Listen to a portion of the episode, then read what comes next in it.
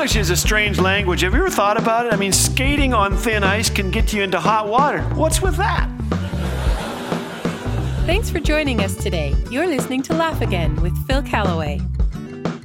I admire those who learn English as a second language because it is so confusing. Take the word goose. If one bird is a goose but two are called geese, shouldn't the plural of moose be meese? Uh, and what about tooth? If one is a tooth and a whole set are teeth, shouldn't the plural of booth be beeth? Still, I love English, I do. In fact, I'm an author. I make a living writing and speaking English. So I get a little queasy when my fellow humans butcher my favorite language, when they garble their grammar, when they slaughter their syntax, profane their punctuation. I mean, imagine if you were an artist and you saw someone using one of your paintbrushes to clean out his ears. Maybe you say, Phil, calm down. It's no big deal. I say, little things matter. Consider the use of a comma in the following two sentences. Sentence one, let's eat, Grandma. Sentence two, let's eat, Grandma. See, proper punctuation is paramount. A simple comma can save Grandma's life. Let's eat, Grandma.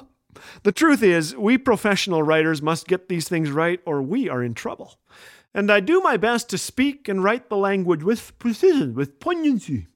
But you know, it sure can be fun when things go wrong, when people dangle their modifiers or split their infinitives or simply misspell a word. Here are a few of my favorite blunders. From a thank you note in a newspaper. On behalf of Barbara Rutledge and her family, our sincere thanks go out to those sending flowers and contributing to the death of her husband.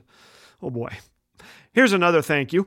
Thanks to two special people who picked my wife up after a fall from her bike and broke her pelvis and severely damaged her back and many other parts of her body. Jim and Betty Kelleher, there are not enough words to express my gratitude and heartfelt thanks for you and what you did for my wonderful wife. Well, that is terrible. Here's a Facebook post Man bacon makes anything taste good, even hospital salad.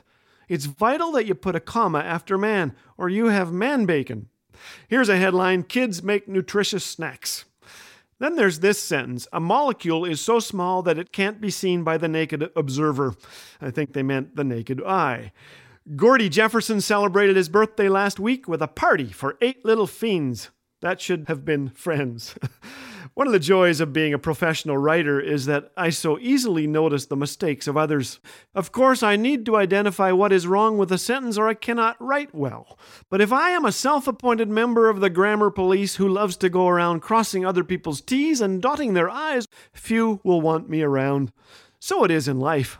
Some of us are full time critics. We are professionals at seeing what is wrong with the pastor or the music or the next generation, and we can suck the joy from a room quicker than a skunk at a perfume convention.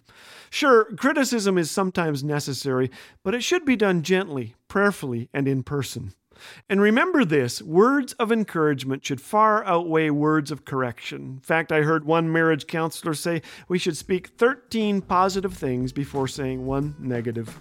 Ephesians 4:29 says, "Let no corrupting talk come out of your mouths, but only such as is good for building up as it fits the occasion, that it may give grace to those who hear." I don't know about you, but I'd much rather read a poorly punctuated note of encouragement than a brilliant letter of complaint. So today, let's bring life to those who hear us speak. Reminds me of the McDonald's sign that said over 10 billion severed. Not to be outdone, Wendy's put up a sign Our secret ingredient is our people. Did you know that the Ministry of Laugh Again is funded almost exclusively by its generous listeners? And one of the most impactful ways you can support Laugh Again is by joining the Friends of Laugh Again monthly partner program. By committing to a monthly gift, you'll help amplify these messages of hope and joy to hearts and homes that so desperately need them. To learn more about becoming a monthly partner, visit laughagain.org. Laugh Again, truth bringing laughter to life.